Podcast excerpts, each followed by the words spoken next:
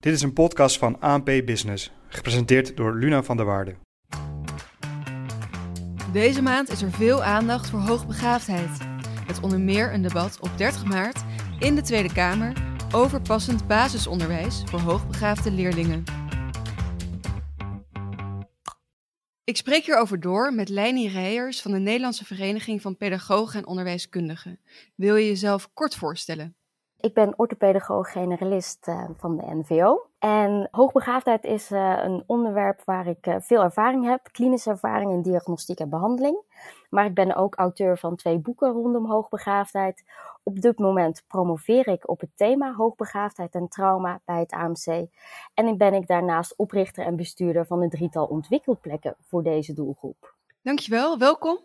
Een groep schooldirecteuren vraagt in een brandbrief aandacht voor de complexe situatie van hoogbegaafde kinderen die vastlopen in het reguliere basisonderwijs. Uh, de reactie van minister Wiersma op deze brief is aanleiding voor een debat op 30 maart. Uh, wat is je hoop voor dat debat? Ik hoop dat er uh, ruimte komt voor meer creativiteit in het denken over onderwijs specifiek voor deze doelgroep. En wat bedoel ik dan met creativiteit in het denken? En namelijk dat je ook uitstapjes buiten het onderwijs moet kunnen maken. dus dat er uh, niet per se de reguliere vakken of juist als een kind niet alleen op cognitief vlak uh, uitdaging nodig heeft, maar ook in hoe denk je over de wereld, uh, bijvoorbeeld ten aanzien van klimaatcrisis, dat je het uitstapje ook naar buiten kunt maken en uh, bij wijze van in een moestuin of een voedselfabriek op bezoek kan en gaat bedenken van hè, hoe kunnen we dit soort dingen beter afstemmen, ook voor de lange termijn met het oog op natuur- en klimaatbehoud. En, en in hoeverre gebeurt dat al? Nou, ik weet, de, de voltijds HB-scholen hebben wat meer vrijheid, merk ik, hè, in het basisonderwijs. Om uh, dus inderdaad wat, wat creatiever daarmee om te gaan. Maar het wordt toch ook wel binnen het onderwijs heel erg geleid door de eindtermen die er zijn. Aan het aantal uren wat er aan een vak bijvoorbeeld besteed moet worden. Aan de methodiek die gevolgd moet worden. Dus er, uh, scholen zitten ook wel in een, in een strak keurslijf wat mij betreft. En daarin kijken van hè, hoe kunnen we daar uh, wat meer ruimte in creëren, zodat uh, daar meer en beter invulling of anders invulling aangegeven kan worden voor deze doelgroep. Omdat nou ja, vanuit het hoogbegaafde ga je ervan uit dat ze wat sneller de stof tot zich kunnen nemen, waardoor er ook meer ruimte daarnaast overblijft om uh, die, uh, nou wat ze altijd zo mooi noemen, verbreding en verdieping aan te brengen. En is er dan ook nog een verschil tussen uh, het basisonderwijs en het voortgezet onderwijs hierin? Of zou er een verschil moeten zijn? Ik denk dat we in, in Nederland het idee hebben dat met het kiezen van je vervolgopleiding, um, dat je daarmee ook voor hoogbegaafden al de juiste eh, niet alleen het juiste onderwijsniveau, maar ook de juiste onderwijsvorm kiest. Maar dat is niet zo. Als we het daarin hebben over uh, een, een, gymnasium, dan zou je denken van hè, die cognitieve uh, intelligentie kun je daar goed mee uitdagen. Maar dat is een heel klassieke opleiding. Ik heb een keer uh, een leerling begeleid, die uh, uh, kende ik vanaf haar veertiende tot ja, 16, 17. En op een gegeven moment was het toch wel zover, ja, maar ik wil meer met mijn handen doen. En dat kan ik ook. Maar ik zit hier op het VWO en eigenlijk zit ik daar helemaal niet goed op mijn plek. Dus, dus hij ging eigenlijk uh, gekke dingen doen om zichzelf maar een beetje bezig te houden. Totdat we bedacht hadden van ja, eigenlijk wil je het niet. Want tussen aanhalingstekens onder je niveau, misschien moet je naar het mbo. Zodat je lekker met je handen aan de slag kan. En dat was uiteindelijk voor haar wel de juiste keuze. Maar dat je denkt, ja, daar liet ze ook weer ander gedrag zien, omdat ze dus op het cognitieve vlak niet werd uitgedaagd. En dat is het stukje waarvan ik denk, oh ja, cognitief zat ze op het VWO op de plek. Maar omdat ze andere talenten had, was dat toch niet de passende onderwijsplek voor haar. Ja, leidt dat dan ook tot uitval? Want uh, schattingen tonen aan dat op de basisschool uh, van alle thuiszitters 25 tot 45 procent hoogbegaafd is. Um, is dat op het voortgezet onderwijs ook zo? Ja, absoluut. Ik kan daar, uh, durf daar niet uh, hele harde cijfers in te noemen. Maar wat ik al zei in de introductie, hè, ik ben uh, medeoprichter, bestuurder van een aantal ontwikkelplekken. En wat wij merken, daar hebben wij verschillende groepen, zowel voor het basisonderwijs als voor uh, kinderen die uitgevallen zijn in het voortgezet onderwijs.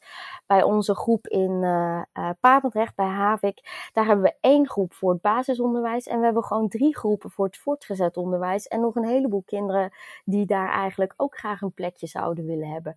Dus die verhouding uh, is gewoon uh, drie op één op dit moment en met wachtende.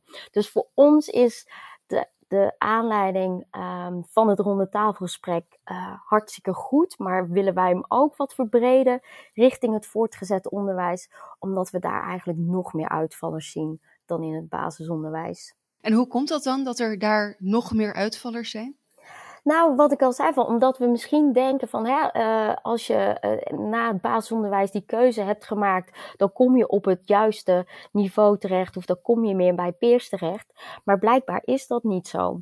En blijkbaar is dat toch dus dan voor uh, ook een gymnasium lastig als die een hoogbegaafde leerling krijgt die eigenlijk in alle vakken eindexamen uh, wil en kan doen, uh, dat ze toch moeilijk vinden om de aanpassingen te doen. Van ja, moet je dan iemand echt alle toetsen laten maken? Of kun je ook genoegen nemen met laten we per vak uh, maximaal drie toetsen bij wijze van per jaar doen. Dan weten we of dat er voldoende groei en ontwikkeling in zit. En kunnen we toch even checken van hè, spelen er geen hiaten of, of ontbreekt er bepaalde kennis. dus die check snap ik. Maar dat het meer dan gaat over formatief toetsen dan per se summatief toetsen. Want als jij 17 vak examen doet, ja, dan wordt je agenda wel heel erg vol.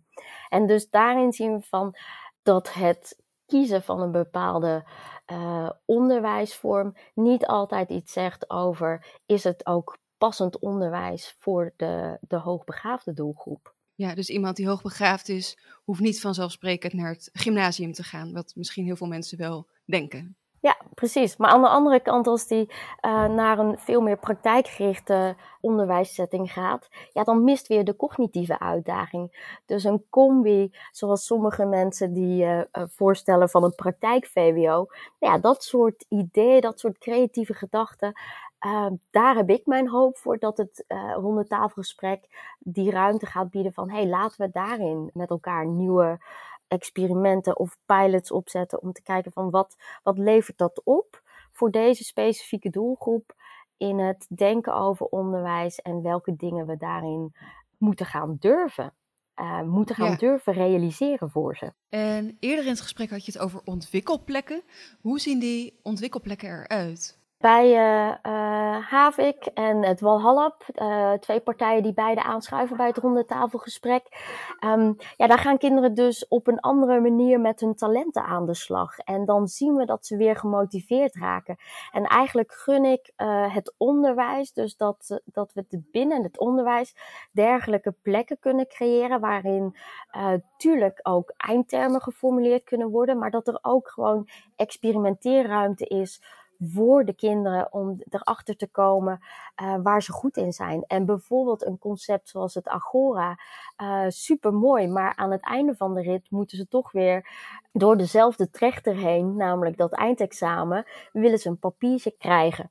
Nou, daarin wat, wat meer experimenteren met elkaar van hoe maak je talenten van jongeren nou ja, ten gelde in de vorm van een diploma of een certificaat, een bewijs van dit is uh, wat ik kan, uh, deze kennis en vaardigheden heb ik.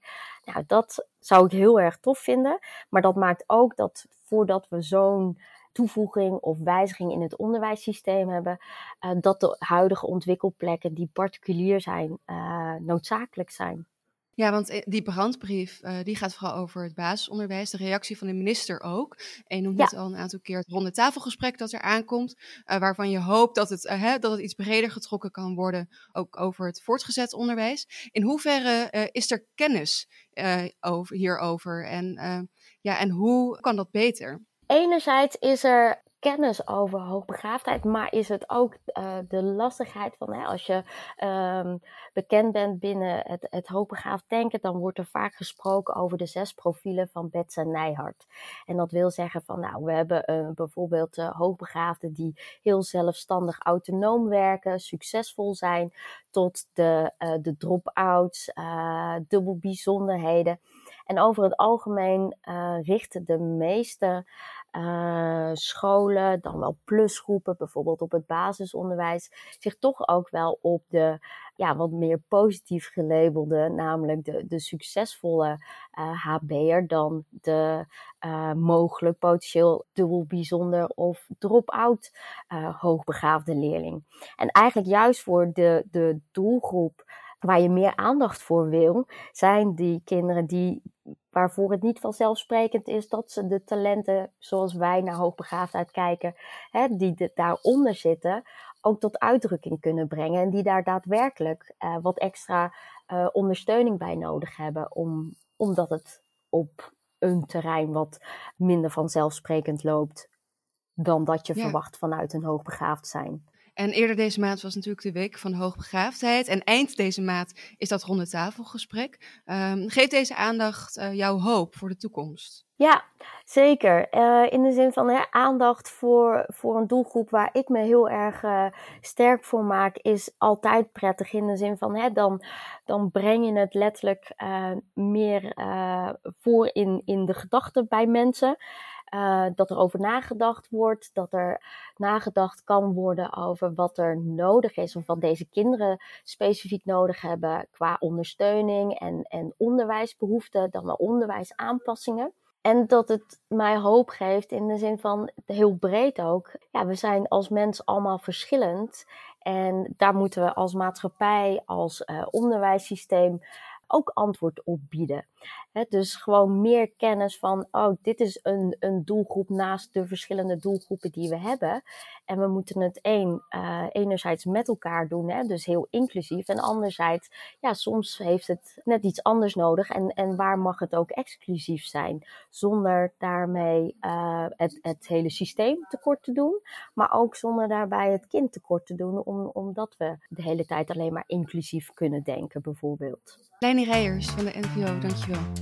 Dit was een podcast van ANP Expert Support, in dienst van ANP Business. Deze expert staat in de bronnenbank van ANP. Zie ook anp.nl/experts.